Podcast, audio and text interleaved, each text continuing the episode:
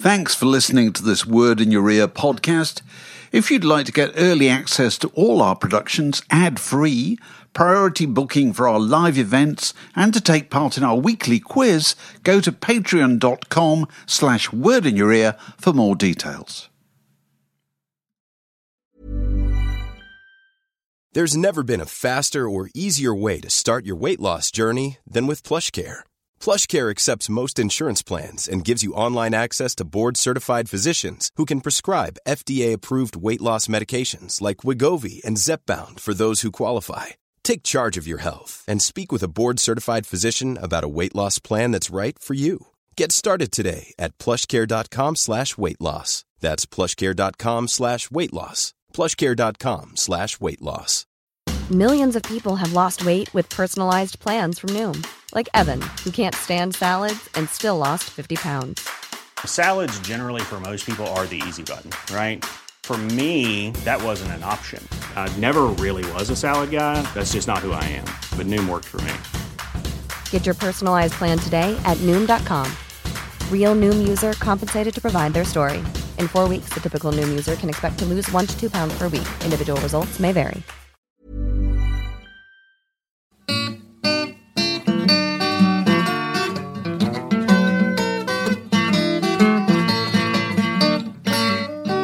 You're listening to a podcast from The Word. Okay, well, welcome to um, another word in your ear.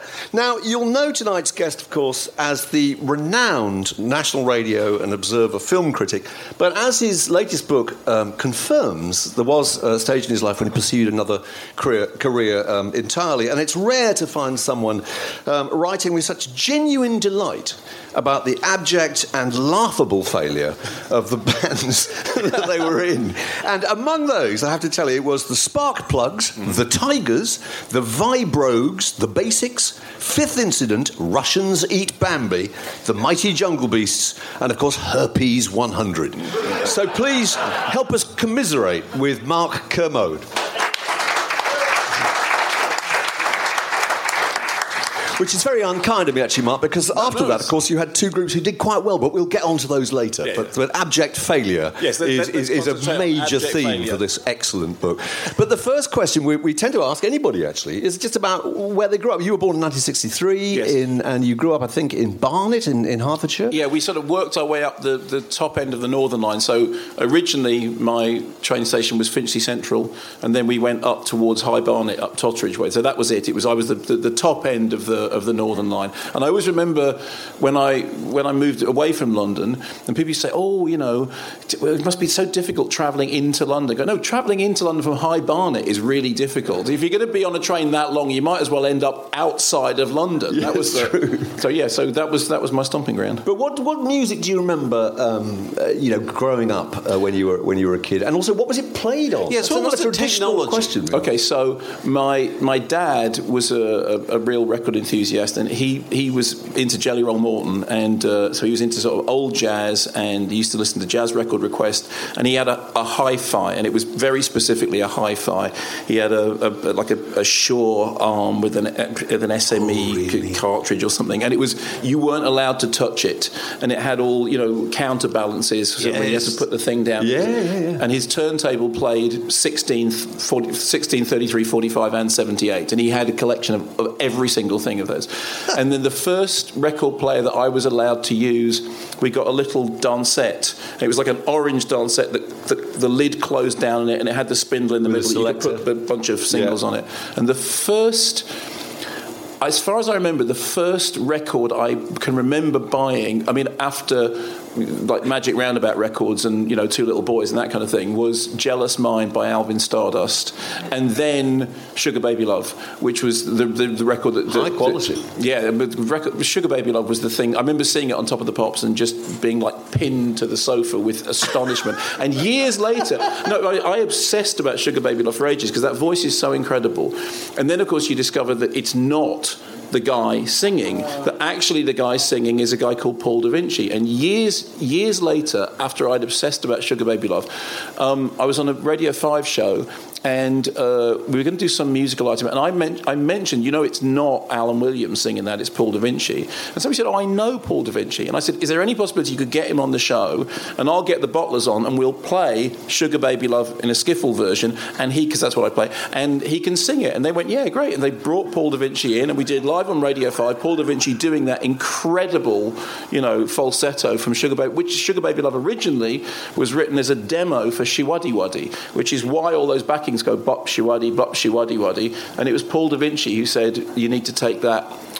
I know this is more information than you require. No, this is. I, I was just thinking, you know, we're, we're, ten minutes in, but we have at least done Sugar Baby Love, so that's that's that's a good thing. No, carry on. but, but I, I, I love that record. I've wanted for ages to make a documentary about the making of it because it's such a strange story. Anyway, so that was that was what, and I, the first album.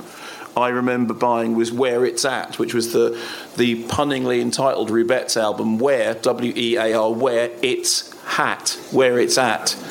Yeah, it's clever stuff. Exactly. No, it is. And uh, and of course, uh, so Rubettes. I know. and, uh, and uh, actually, I've got all the Rubettes albums. I carried on with them. You know, the whole changing lineups and all the rest of it. I've got I've got all of them on original vinyl, and I can still. They'll be thrilled. They, yeah, they, they're, they're, they're, they were really big in France for a long time. Yeah. You know, I know the Ooh La La and all that love that was really big. And uh, and then of course the Great Gatsby was in cinemas. That's why the Rubettes dressed like they did because because of, because of Robert Redford in the Great Gatsby. Oh, the hats. Oh, yeah. yeah, that's where the hats. They were Gatsby hats. But it's that's interesting that you, you talk about getting into a lot of music via, via the movies, which is Yeah. uh, really fun, and as it would be uh, in your case, you know, I mean, Yeah. you know, you watched Jailhouse Rock and you watched Yeah. uh, Slade in Flame. Slade in Flame was the- was and the- Tommy by the Who, I think. Yes, you tell know. us about Slade in Flame because I have to confess I've never seen it, and, you- you- and that's a terrible.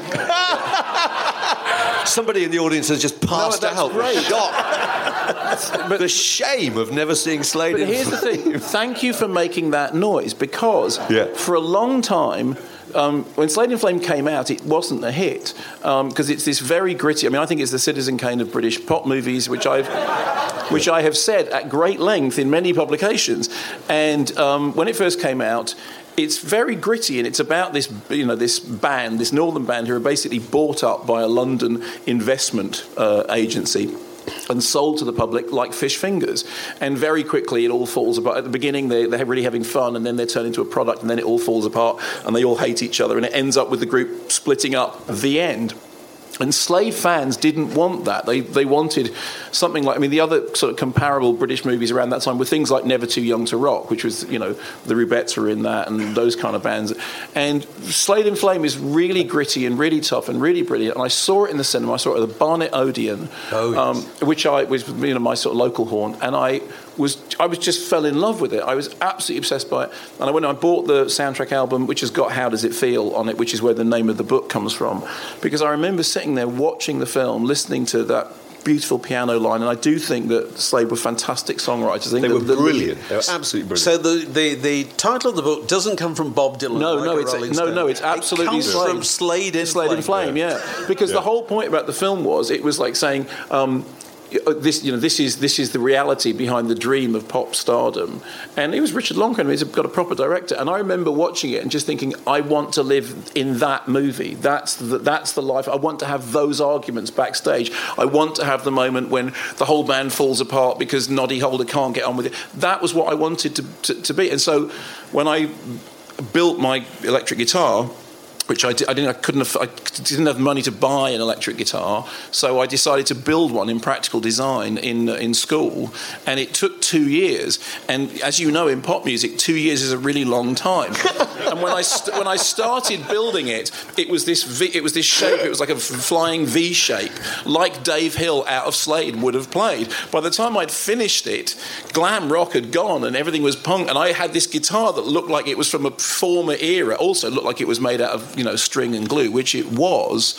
But that was you know that was it. I was basically trying to be Dave Hill in Slade in Flame. Thank God the Beatles didn't try and build their own guitars. No, no, quite. Well, two they- years late. But they started. But they started as a skiffle band, so actually they That's kind of right. did build their own. You know, so Yeah. it, it all comes back to DIY. I mean, that's the, the the essence of it for me was you know, how hard can it be? You, you, you, you sort of look at musical instruments and you think, well, they must be really, really impossible and difficult and you can break them. But actually, yeah, you can break most of them, but they, they are just string and glue and wood. And I, I still think to this day, building an electric guitar from scratch at school was the thing that made me think, okay, I'm not scared of any musical instrument. I can't play any musical instrument well. I can play lots of musical instruments quite badly because I'm not frightened of them. Because, you know, I built a guitar. oh, that's all it is. It's like a table, but with strings. Can you remember the first. Yeah. Was the first time you were on stage? Can you remember? Remember the first time I was on stage. I remember the first time. The first time we did a gig, but that wasn't on stage. It was in somebody's front room, and uh, this was this was an early version of the Spark Plugs, and we played a version of Pinball Wizard because I had learned to play the piano part, um, that, you know, from the Elton John cover from the movie. And but what I did was because it was literally in the front room, and there was like four people in the room. I decided that to add an air of theatricality, we, would start with the curtains drawn, and I go then it goes da-dam, at which point somebody would reach out and turn on a table lamp. Da-dam!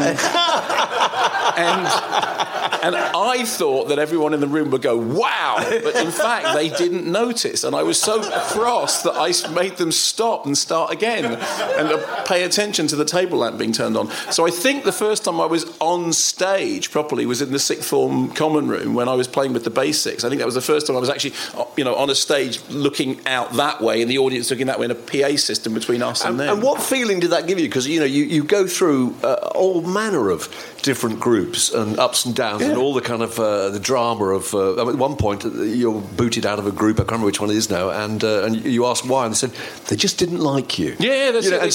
that was, the, that was think... the They said they said it's not that we don't think you're a good guitarist. You are. We just don't like you. Yeah. so, so, which I thought was you know impressively honest. I mean, it felt it felt. But, but, but you must have felt something yeah, fantastic. How did that feel? Yeah. What getting thrown out? No, being told that they didn't like you. Well, at least they weren't criticising my guitar playing. So you know uh, that was a kind of positive. I mean, the thing is, I, I, I loved being in bands. I loved that thing of being on stage. I mean, that again, part of the thing called, calling it "How does it feel?" was because I was, you know, I was. How would it feel to be a pop star? How would it feel to be on stage with you know fifty thousand watts of power and everything? And and I remember getting on stage in the sixth form common room for that first gig. And there must have been twenty people there. I mean, less people than are here at the for the recording of the podcast. And I just thought this is like Wembley Stadium. Yeah. And we had a we had a PA, like a proper PA that we. I mean, proper. It was small, but it was a proper. I was amplified amplified. And I, you know, wow, look at that, I'm amplified. And so you, you get thrown, I mean, the thing about bands in schools is that they're like gangs. I mean, I was never into football. I was never into sport. I never did any kind of um, any of that sort of stuff. So the only sport I ever did was cross country running, which I always considered to be organised running away, and I was very very good at that. But oh yeah, so right. So this photograph. So this is this is the spark plugs. So that's me sitting on the amp, which I'm I, I presume I'm singing into. That's Richard, and that's Dave Baddiel playing um, playing the Strat, a very nice Strat copy guitar actually. And so we must have been 13, 14, something like that. Dave says and I don't remember this being true, but it has this, the ring of truth about it. He says that we threw him out of the band, and the way that we did it was that one day we said, "Oh, we've decided to jack it in," you know, and then the next day we reformed without, without him. I don't it's remember that happening, times. but you know that was a very school band kind of thing, and it was like the it was like being in a gang. If you weren't into football, if you weren't very, you know, yeah, that was no, the sure. thing. That's why I was asking the question about how did you feel when they said they didn't like you because it, it was heartbreaking. It was absolutely heartbreaking, but it was it was heartbreak followed immediately by the greatest ecstasy because I got thrown out of them, and then I I was. I remember walking through the school corridor with my silly guitar, thinking I'd been thrown out of this band because they don't like me. And then I saw a, a, a, notice pinned to the school notice board, which was this guy Simon Booth, who is now one of my best friends and has been all my life. Said that he was forming a band, and, he, and they needed a they needed a guitarist and a singer. You know, so I I answered that advert, and then me and Simon were then best friends. So it was you know agony and ecstasy, but it was real up and real down. And then once you once you'd started that's all you did. You spent all your time rehearsing and saving up for instruments and you know working out songs and and and and and at, and at that point we really didn't care whether the audience liked us in fact we actively wanted to sort of antagonize them because it felt like, oh, that's what you need to do. You need to. I, I remember there's a friend of mine called Andy Hussey, who's now a very, very celebrated academic. But when he was at, at college, he'd been in a band in Liverpool called The Last Chant, and he told me that his, he was really proud of the fact that he was reviewed in the NME, and the NME reviewer said that he had given them a headache. And he thought, that's great, that's what you need to I do. could retire now. Yeah, it wasn't until years Yeah. later that I realised that playing music for other people's benefit was a good thing. I mean, it was we were doing it entirely for ourselves. You see, I think many bands continue doing that all the way through their career. I mean, seriously, you know, what, what about, talk about the equipment and, Yeah. and your interest in the equipment because Alex is one of the people that- involved in Word in Your Ear. Is always insists that musicians' main passion in life is equipment. It, it- yeah, it is. I mean, building the guitar was a really big nerdy thing, and then I became obsessed with who had what guitar. So, I mean, in that picture, for example, Rick is playing a Columbus uh, Les Paul copy with uh, two pickups, and Dave is playing a, a Columbus Strat copy. In Columbus, there was a lot of. uh, If you had the proper guitars, which were Fender Stratocasters and Gibsons, and then you had all these copies which were made by Columbus, Avon, you know, all these sort of cheap bands. Fun, funnily enough, those guitars are now considered to be collectible, but you could buy them secondhand for about 50, 60 quid. And it was always a matter of who had what guitar. He's got that. And he, who had what amplifier and what kind of leads were you using. And you, you, they used to get m- magazines that would review new guitars that you couldn't buy. I imagine it's like people now buying car magazines or, or watching Top Gear and seeing people driving around in cars that they're never going to own, but they like. And so if you take a guitar apart, it, it does become really fascinating, and you do end up having. And I still do this. I mean, the band I'm in now, the Dodge Brothers, who I've been in, you know, for ages and ages. We will still have really nerdy conversations about, oh, that's an interesting uh, pickup. You know, what, what, how are you doing that? How have you got that wired up? And I mean, I play double bass now, and every double bassist you meet, there's two questions. Firstly, how do you do your hair? Secondly, what pickup are you using? And that will take In that order. in that order. Yeah, yeah. yeah. hair first, pickup second, and then after that, anything else. Did you find that people, even in early days, uh, bands like that, that people in bands adopt a certain role? Yeah, I mean- there's a certain position that Yeah, somebody will occupy. John Lennon, Paul McCartney of, uh, of the group? No, I mean, on? I, w- I was, yeah, I was the, I was the person in the Rubettes who was miming, is who I was, because I was always the, I was always the weakest link in the chain musically, um, because I've, I am, I'm not a good musician. I'm an enthusiastic musician, but I'm not good. But what I've done is I've surrounded myself by other people who are good, and I've given the impression that I'm keeping up with them. Whereas actually, what my main talent is is saying to everyone, "Look, let's do a gig. Let's hire a PA. Let's get a church hall. Let's do that." And I mean, I mean, for example, in the case of the Dodgers, the, the first time we played. Um, the two other people I was playing with at that point, they were both really good musicians, and they and I said, "Fine, we- we've got five songs. We, we're a band. We can do a gig." And they said, "No, no, no. We've got to rehearse. We've got to practice." And my whole thing was, "No, you haven't got to practice. You've got five songs. That's a set. If you you know put a couple of middle eights in, and it'll be fine." And so it's my whole thing has always been just getting people on stage, and then once they're on stage, they all do the, the hard work, and I do the showing up. Particularly now since I play the double bass, because anyone who plays the bass knows you can miss a note on a double bass by quite a long way, and nobody notices. notices, yeah. Because double bass, Yeah. particularly slap bass, has one sound that is. Okay, so go. That's it. Yeah. You know, you stand on stage. You could literally stand on stage with a double You could be bass. thinking about something else. Yeah, you go. you're reading a book. What note's that? I don't know. Yeah. B flat, Pro- probably. Yeah. Close enough. You Yeah. know. So But every band has somebody, has one member who goes, let's go and do this. Well- let's try this. And they're usually the least popular member. Because the Thank bands you, don't. I don't mean.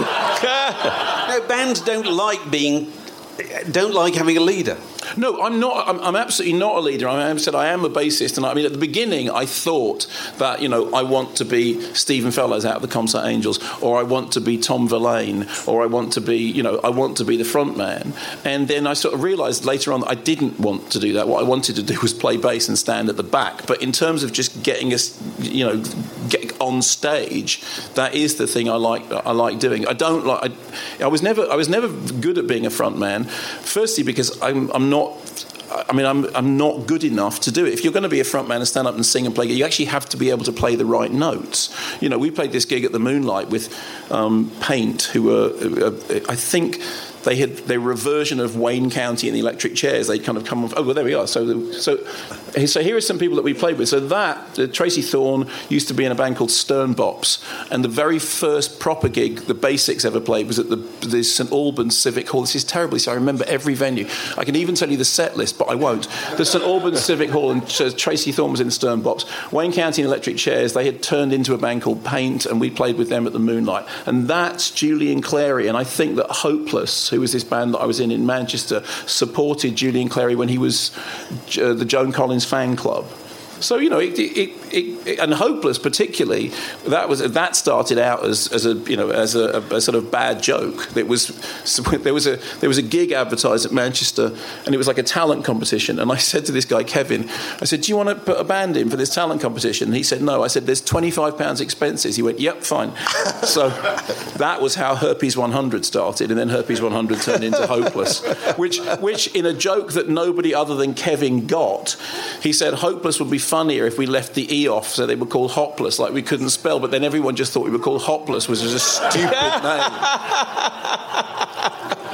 and then after that, it was you know then there was Russians Eat Bambi, which was a headline from a newspaper, which I still think was the best the best band name. You know, we weren't. And then the trumpeting of Mighty Jungle Beasts, um, which is which happened because Phil Gladwin, who was our bassist, was playing pinball in the in the student union one day, and he was trying to describe for me the almost orgasmic joy of hitting a high score on this pinball machine. And he said, and when you get 3,000 points, the machine erupts with the trumpeting of mighty jungle beats. Right. And I said, that's a band. That's great. what kind of bands were you were you trying to sound like? I mean, the, you talk about oh, Comsat Angels, talk about the yachts. I think. Yeah, well, yachts. Certain groups you were really obsessed with, weren't they? Yeah, well, yachts I was really obsessed with. Does anybody remember yachts? Yeah. yeah. Okay, so the, just brilliantly, yachts have just put out um, a, a, box set um, of of their of, of their stuff, the two albums and the single stuff, and it's really really good. So I was a huge Yachts fan. I bought Suffice to Say and you know all the singles and albums, and I would go and see them play at places like the Hope and Anchor, and I thought they were just the coolest thing because they had this sort of snappy pop sensibility and they were really funny and they were really sort of talented musicians. And so when when I was in Basics, Simon Booth, who was the guitarist, was really into the Clash, and he wanted us to sound like the Clash and Gang of Four, and I wanted us to sound like Yachts and the Rubettes, and then later on a little bit like the Comsat Angels. And I used to call Booth Strummer as a joke. So he, as a joke, used to call me Henry because the, the leader of, the, of, of Yachts was Henry Priestman. And then when I went to Manchester, the first week that I was there, somebody overheard Simon Booth calling me Henry and that stuck. So all the years I was in Manchester, I was I was Henry, and in fact, to anybody who I was in Manchester with, they still call me Henry to this day. So the Bottlers all still refer to me as Henry. In fact, there's TV interviews when the Bottlers, who were a skiffle band, started getting quite big. We were we were the premier UK skiffle band at that was a very small pond, very big fish, and I was Henry for years because of Henry Priestman. I stole his. And funnily enough, he returned the favour because this. We just made the, the, the new Dodge Brothers album, which we've just finished. Look, there it is. See, it exists. I'm even wearing that on the last track on that album. Henry Priestman plays the organ, and we've never met. We've literally never met. He got in touch and he said, um, I'm doing this, uh, I'm doing a, a, a, new album and I'm doing a version of a yacht single I know you love. Would you like to play bass on it? And I said, sure, but I can't get up to where you are because I live down in the south. So he said, okay, well, we did it via remote control. I played it in the studio and we sent him up the tape. And then that album came out. And then when we were recording the new Dodge Brothers album, the Drivetrain album, I said, I want all these organs on the last track. So he did them. So we've both played on each other's albums and we've never met. And we, he's going to do a gig in London in November and I'm going going to play at it, but I'm going to meet him on stage for the first for the time. first time. And then he sent me this note. He said, "What happens if we hate each other?" Yeah. there's a there's a, a, major turning point in the in, in the book where you, you become a kind of one man act. In fact, called Henry 100. Henry 100. Henry 100 who is a sort of uh, uh, Trotskyite, uh, angry, bullshit kind of uh, political comedian, stand-up comedian. Right? Yeah, right? it was uh, something involving. No, is, and it involves blood capsules. The act. Yeah, well, that's that that was hopeless. So after that was the, hopeless. Yeah. No, no, but so, so they, they do feed into each other. Yeah. There was the Herpes 100 gig, which happened so that Kevin and I could get 25 pounds. Is everybody keeping up with all this. Yeah, okay. there will be questions at the end, okay? Then there was Hopeless, and Hopeless basically existed because Kevin thought it would be funny to do seasons. There was a Seasons in the Sun gag, which was that we stood in front of the audience, and it, it, Kevin was this really very imposing figure, and we sang Seasons in the Sun by Terry Jacks. But the gag was that Kevin had been to this uh, joke shop and had got blood capsules, and you chewed blood capsules, and then when it goes, you know, hello, papa, it's hard to die. Suddenly we would hemorrhage all over the front row. Well, we thought it was hilariously funny, and the first gig we ever did, people was, ran screaming away from it. So it became very successful. Then that is Henry 100 because I had decided that what I really needed to do was to shed all the other band members and reinvent myself as a stand-up comic. And I thought that the way that you would do stand-up musical comedy is that you had to have one gag, and my one gag was this: I'm dressed like a member of Showaddywaddy, but I was singing songs about uh, Communist Party manifesto and agrarian reform. See, yeah. even now it's not that funny. Yeah. But how I did that go down? Thought it went down really badly.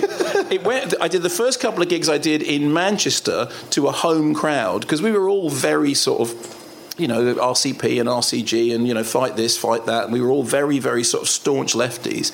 So I was, when I was playing to a home audience, they all thought it was hilariously funny. And then the first, I, then I thought, oh, this, I've got this, I've got this licked. This is a really good act. Because I had originally intended to go on stage wearing those clothes and just sing seven verses of the Internationale. you know, like a kind of Andy Kaufman thing. But I, know, I never had the guts to do it. And I then, then the first proper gig I had to people I didn't know was in Hull, and I got canned off stage really violently in Hull. and th- and then I seriously, just, yeah, but I mean they were right. I mean I wasn't no, funny. No, but I remember I had this kind of Pauline moment when I was standing there with that guitar. That interestingly enough, that's an Epiphone that was I was sold by a guy in Manchester University who told me that it was one of the Epiphones that had been made by Gibson. He was lying, but I liked the look of it because Gibson did make Epiphones for a while. That's by the the by. It's it also it's got a floating bridge. It couldn't never keep it in tune. It was a very nice cherry red, but the machine heads were terrible, so I changed them and I changed one of the pickups. Again, not important to you, but important to me. My brother now has that guitar, and I was standing on stage and I saw this literally this full like pint glass up in the air like at the top of its arc and i had one of those do i stay or do i go do i run away or do i just stand here and take it and i stood there and it just went and I got just completely from head to foot covered. But I thought, okay, that's it. It can never get any worse than this. And as a result of that, I haven't ever been scared of being on stage because right. because if you're on your own getting I mean I hope it was lager but I don't know what was yeah. in that. Yeah yeah. It's oh, whole well yeah, the whole the whole thing about it is you know if you get hit by one of those things at a festival it is lager. Yeah, it might just have been through somebody before. But you know but after that everything else was was going to be fine. So seriously it's all a kind of exercise in getting rid of any fear isn't it? Because yeah this book is full of stories about I went on stage ill prepared by conventional standards oh, yes. to do whatever it was. Yeah. And I survived. Yeah, it, I mean, that really is it. It starts with. Um, uh, with this thing with with the harmonica and the chromatic harmonica, I was told that, that the best instrument you can play is a harmonica because if you play a harmonica, there are no wrong notes on it. Does anybody play a harmonica? Okay, well, believe me, the harmonica is so easy. For every key that a song is in, there is a different harmonica, right? So if a key is in, if a song is in C, you either get a C harmonica or you get the, the counterpoint when you play it across. If you blow a harmonica, it'll play you the major.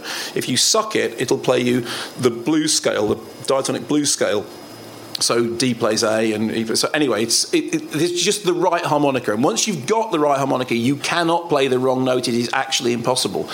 And then we were doing a thing for Radio Five, and they were going to do a concert of uh, film music. And Robert Ziegler, who's a brilliant conductor who's worked with Jonny Greenwood and has conducted scores for Paul Thomas Anderson, he was conducting the, the orchestra and they were choosing film themes. And um, somebody said Midnight Cowboy, and somebody said, Well, we don't have a harmonica player. And I went, I can do it.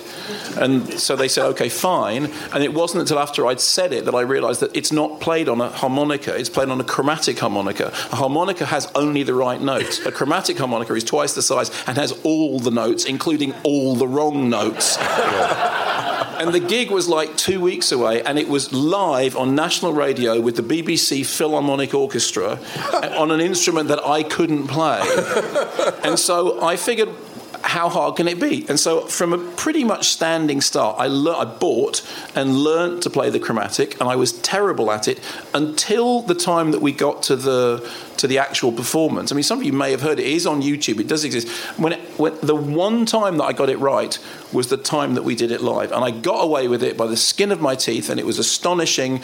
And a sensible person would have gone, "Okay, that's amazing. I got away with that. Don't ever do that again." But what actually happened was, I thought, "I got away with that. How hard can it be?" And the next time Robert Ziegler said to me, "Do you want to play the harmonica at the Royal Festival Hall with Radio Three playing the theme from Touchez Pas au Grisbi?" I went, "Sure. How hard can it be?" And that's what I begin with at the book, standing up in front of the Royal Festival Hall, completely packed, with this massive orchestra playing the opening, you know, section of a thing which has now got this complicated harmonica piece that I am meant to play.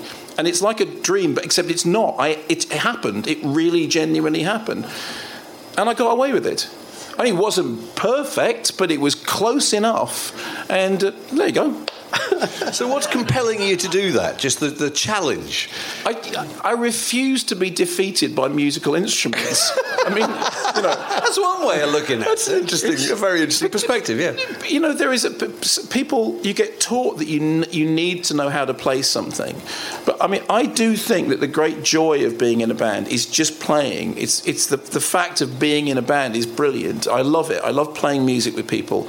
That's one of my favourite things ever, and and, I, and if there's any sort of message, if there's any sort of uh, underlying ethos behind the book, quite apart from the fact that there's no such thing as a cheap laugh, it is do not be afraid of musical instruments because, you know, pick them up, have a go. It was either John Lennon or Paul McCartney, I can't remember which one, said, I'm not a brilliant musician, but if you put me in a room with a euphonium and give me half an hour, I will get you a tune yeah. out of it. So I have, on that principle, played, you know, guitar, bass, um, harmonica, chromatic harmonica, theremin, really badly, but I played bagpipes on the television and I got away with it. I can play one tune on the bagpipes, which is the theme from Local Hero, and I drove the family nuts for the week beforehand doing it. But if you give me a musical instrument, I will get you a tune out of it. But what things, from all that stagecraft and all that experience, what things have you, have you learned? What are the most valuable things you've learned then?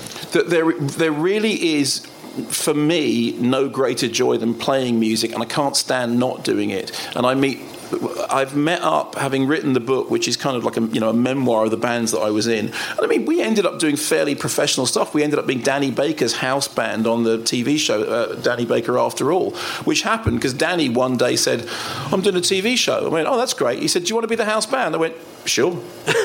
and then that was it. The next thing, I was the musical director of this, you know, proper BB. That's your license fee. Um, the, you know, despite the fact that I can't read music and I can't direct, um, but. I really love playing music, and I really love being surrounded by other people who can do it better. And and, uh, and you know, sometimes people say, "Well, you know, I, I, can't play an instrument." Yes, you can. Anyone can play an instrument if you just want to be adequate. If you just want to join in. If you just want to sing along. You just want to play along. We spend a lot of time listening to music, but playing it is a, is something different. And I've met a lot of people who I've played with in bands who then have stopped playing, and I don't know how that works because for me, if I stopped playing, I wouldn't be able to do the other things.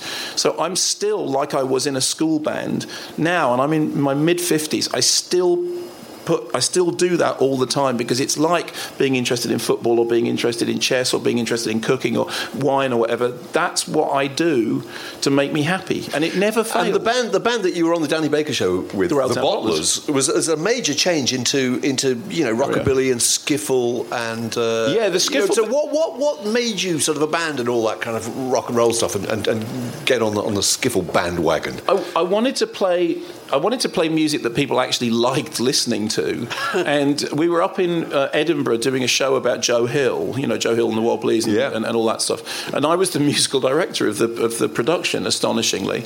And then um, in this picture, you can see that's Alison Armstrong Lee, from, uh, Queen of the Washboard from Belfast in Manchester. That's Matt O'Casey, who is a really, really brilliant guitarist. And that guitar that he's holding was played by B.B. King. That's Ollie Fox, who is now a really very well respected uh, theatrical uh, musical arranger and musical di- director and composer, and then me holding a bass that we bought that morning, as far as I know, and I don't know how to play it yet, but I look like I do. And so we, we, were, we were busking in Edinburgh, and originally I, I was the guitar, I was a guitarist, but I was very cack-handed, and I used to break all the strings, and no one could hear what I was doing.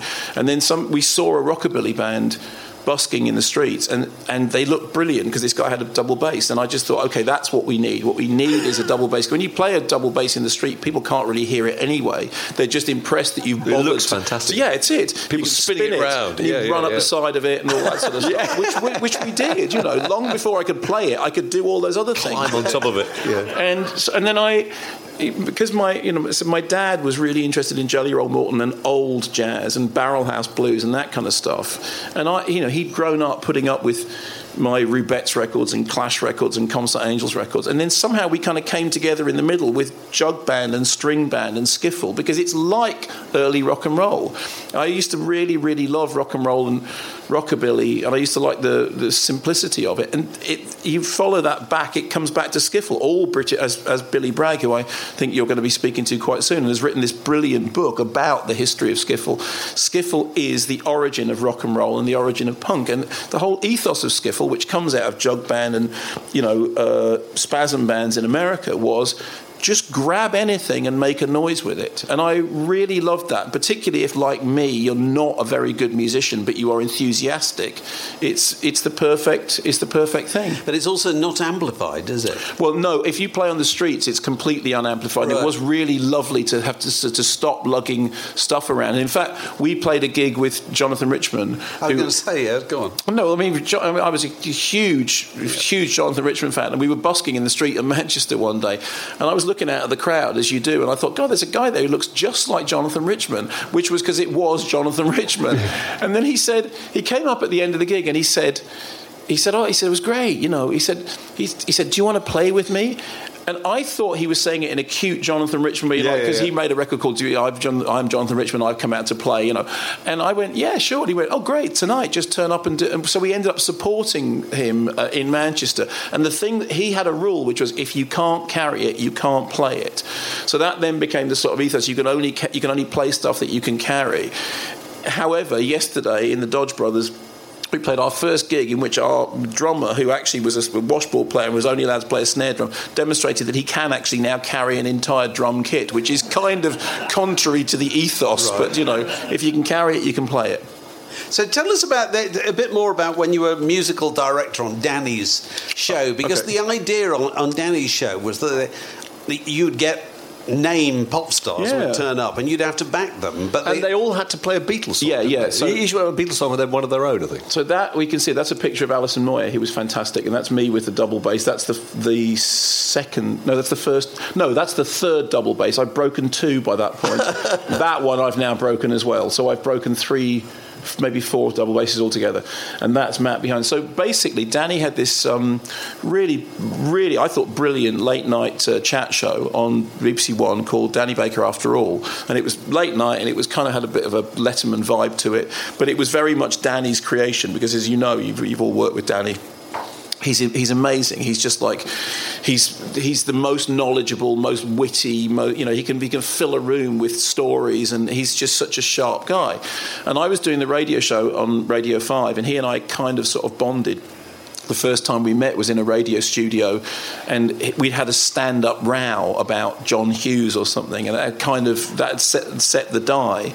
And then he said, he just said, "I'm doing this. I'm doing this um, television program." He said, and he'd seen the Bottlers because we'd played at a party uh, in a pub somewhere, and he'd been along and he'd seen us, and he wanted a house band, and and he just he literally said can you, can you be the house band? And I went, yeah, sure, be fine. How hard can it be? And then he said, can you write me a theme tune? And I went, yeah, sure.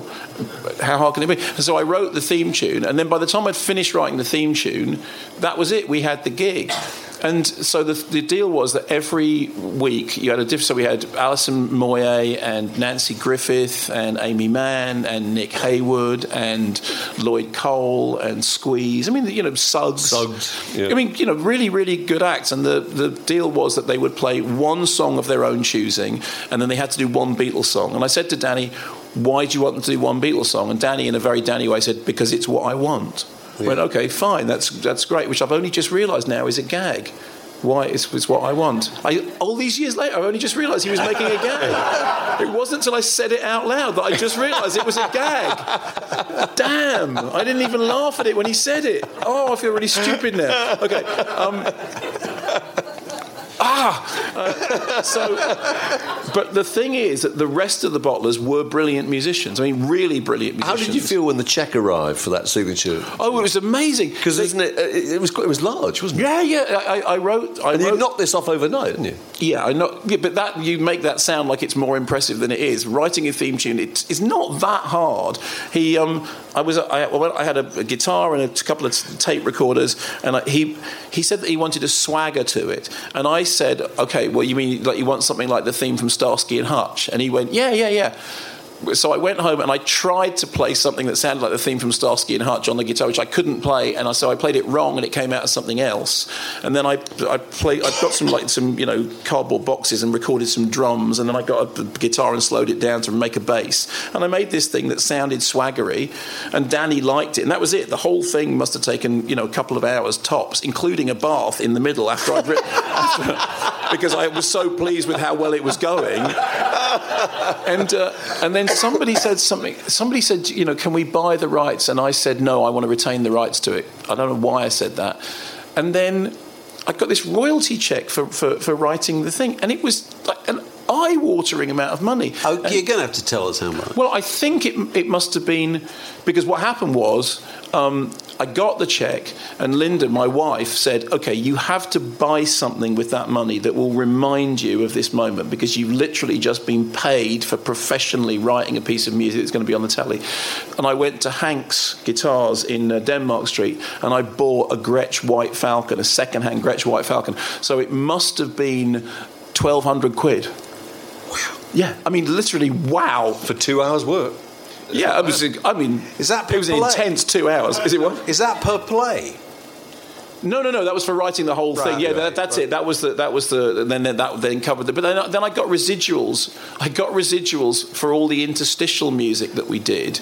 Um, so whenever the thing would go out, because it went, went out on different channels, I suppose, and you write these little bits of music to go between one scene and another. And we were doing what Danny did a series called um, uh, uh, Danny Baker's TV Heroes, and he did a, he did one about Bob Harris, you know, who presented Whistle Test, and he wanted to do a gag, which was that there was three bands finishing their prog rock song. And They go damn, and then the camera would pan over to Whispering Bob, who'd go nice, you know, or mm, or mel. And then the third, the last one he wanted was it would be him sitting in in Bob's chair, and he was doing a piece about how brilliant Bob Harris was. And so for the last one, he needed three seconds of a band that looked like a 70s band playing da-da-dum, and then it would cut over. So that was the Bottlers. We dressed up in loon pants and things, and, and we played D, A, E, which are the open strings on a bass because Al, the washboard player, played the bass, which she can't play. So he played these three chords. And when we'd finished, the the guy who was looking after the the, the, the, the money said, um, "What's the song called?" And I said, "Well, it's not a song; it's some chords." And he said, "Yeah, but no, but you have to tell me what the song's called." I said, "It's not a song; it's literally D A E. That's. That's all it is." And he said, "But I need to fill it in for the PRS form so that you can get paid the royal." And I said, "But what? You know?" uh, He said, "If I, if it's got a name." It can, uh, you can get royalties for it. So Steve, the drummer, went right. It's called "I've Got a Zeppelin in My Trousers." and and and I wrote it, and I've got a royalty check for that money. I've literally got a royalty check that says that that was what it's for for writing "I've got a zeppelin in my trousers." Well, the last instalment of the book is a group called the Dodge Brothers, which, which is still going, of course. Yes, yes. And uh, the, the, the first album that you produced has this wonderful thing at the bottom, which seems to sum up in three words the essence of the music you're trying to play. It just says, Death, booze, and heartbreak, ride every trail, which is superb. I mean, that's kind of the the ethos. We're really lucky. I mean, that brilliant album album cover design is done by a guy called Jules Balme, and Jules is a really fabulous designer. If any of you are of interested in it, I mean, like he worked with the Clash and he worked with Imelda May and he worked with He's done he's done some really sort of very very big stuff. But luckily, he's a friend and he liked the Dodge Brothers, so it was it was him who came up with that and the the, the sort of slogans. And so we, we, we always knew that whether anyone liked the records or not, they were going to have the best looking covers around because Jules had done all these designs for us. But Death, Booze and Heartbreak, that was it. It was we wanted to do songs that were like you know they sound like they're old, 30s, 40s, that kind of blues stuff. And the second album we recorded, we went to Sun Studio in Memphis to do it, and we recorded it exactly as they would have done in 1954. We did it all on open microphones with no headphones and no overdubs, and we recorded it over two nights on dead time. Um, and that was you know that was a r- real experience because I wasn't was like, sure I was aware that was still open actually. So you can just you can just book up and book it. And has it been changed What- the days of? uh, yeah, the way it works is there? it's a museum during the day, and then at the night in the evening they shut it off, and you can use it as a studio. I mean, it's just a room which has got the old equipment in it, but a, a lot of people come in and they bring in new equipment. So when we went there, we I said we had two nights because what happened was we went we went there on the tour and and we re- and we really loved it and then Linda my wife she said you know you should record the Dodge Brothers album there and I said well we can't you know she said you can it's a studio you can just book it like anything else but it was quite it was very expensive.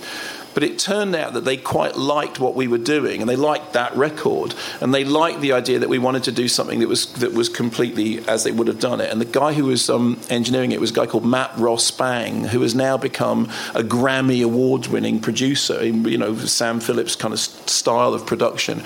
So he's become a really really successful I mean he was successful then but he's become very sort of famous and he engineered the whole thing and he made it exactly like they would have done it. And it was really terrifying because where all these records come from that we love but I remember really clearly walking into the room the first time, and it's tiny. I mean, Sun Studio is smaller than this room we're in mm. now. And then there's the control box, and there's no separation. Everything gets picked up with every microphone. But you walk in, and there's the piano, and there's over it, there's a picture of, you know, uh, there's Elvis, and there's Jerry Lee, and there's Carl Perkins, and there's all these pictures of all these legends. And then on the back wall, there's a picture of bloody Bono with his stupid hat on because the U2 recorded there, but apparently they brought their own equipment in. So I said, "Can I take Bono off the wall?" And Matt went, "Yeah, you're fine." So we did, and then after that, it was all fine. I had to put him back at the end, but so principled. Have you got any musical ambitions unfulfilled? to carry on. To, I mean, carry on being able to play. I mean, that so that picture that you put up there, that's us playing at Cropredy. I mean, that's that was like a crowd of about twenty thousand people, which is astonishing because you know I never I never thought. You know, as I said when I was writing the book, how does it feel? I mean, I always wondered how it would feel to stand on stage with a really big PA in front of a really big audience and play tunes, and it's it's like that. I mean, it's it's uh, so all I all I want to do is to ca- is to be able to carry on doing it. And all I'm really doing is doing what so many people did when they were in school was forming bands and playing gigs. I just I did the difference between me and some others. I didn't stop. I never stopped doing it. I just carried on doing it, and my ambition is to carry on doing it, and you know, I, th- now we make records that I'm really proud of. I mean, I really, I do, I like Drivetrain. I think it's a fabulous record, and I'm really thrilled with it. But I've still got the cassettes that I made of the Spark Plugs and the bands that I made. And if I played them to you, that they would be terrible to you. But to me, they're like old friends. I still like the sound of them because I remember the joy I had doing them. So the, the only ambition I have is I'd love to be able to carry on doing it. It's really lovely now to be in a position when you know, we, we do we do nice gigs and and and, um, and we get well looked after, and you got proper PA systems, and you get hotels with breakfast, you know, which is a big thing because I'm in my fifties now. I'm not. I don't want to be out drinking or anything. I'd like to have nice vegetarian breakfast in the morning. is kind of important. and and then the other thing is that we play silent movies with Neil Brand. Um, uh, so Neil Brand is this pianist who did secrets, uh, did Sounds of Cinema, and um, he he accompanies silent movies, and we we started a few years ago accompanying silent movies with him. We just did one last night in Bridport, this brilliant Louise Brooks movie from 1927, 1928 called Beggars of Life. And we play the film and we play along. We just improvise along with the movie. And we've done Beggars of Life, and we've done there's a Russian film called Ghost That Never Returns, and there's an old western called White Oak, and there's a a, slightly later western called Hell's Hinges, and and because I've always been interested in cinema, the thing about playing along to you know to a film live is it's really something special, and I never thought I'd get the chance to do that.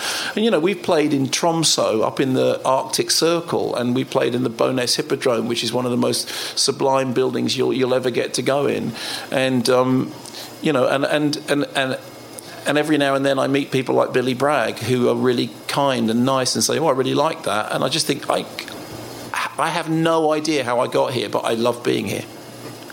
You've got a very full life at the moment. Uh, are you calling me fat? no. no, you do a lot of things, don't you? I, I, yes, I do. Um, I'm not sure that I do. I do more than anybody else. I just talk about it louder than everybody else. I mean, like for example, you do your job, right? And then I'm sure you go home and do loads and loads of other things. But what you don't do is write a book about them. And what what what I've done, I'm just more vocal about it. I think. I mean, I've I've got um, I've got I'm I'm really enthusiastic about things. I really love movies and I really love pop music, and I really love my wife and I really love my family and and.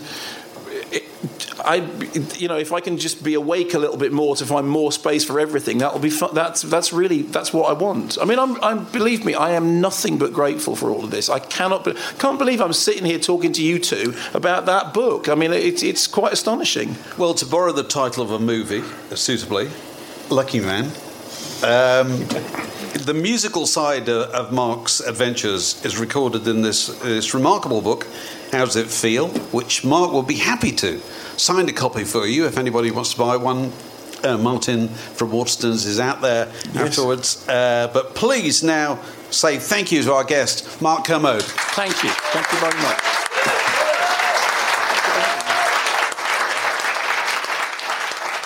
This podcast is brought to you by The Word.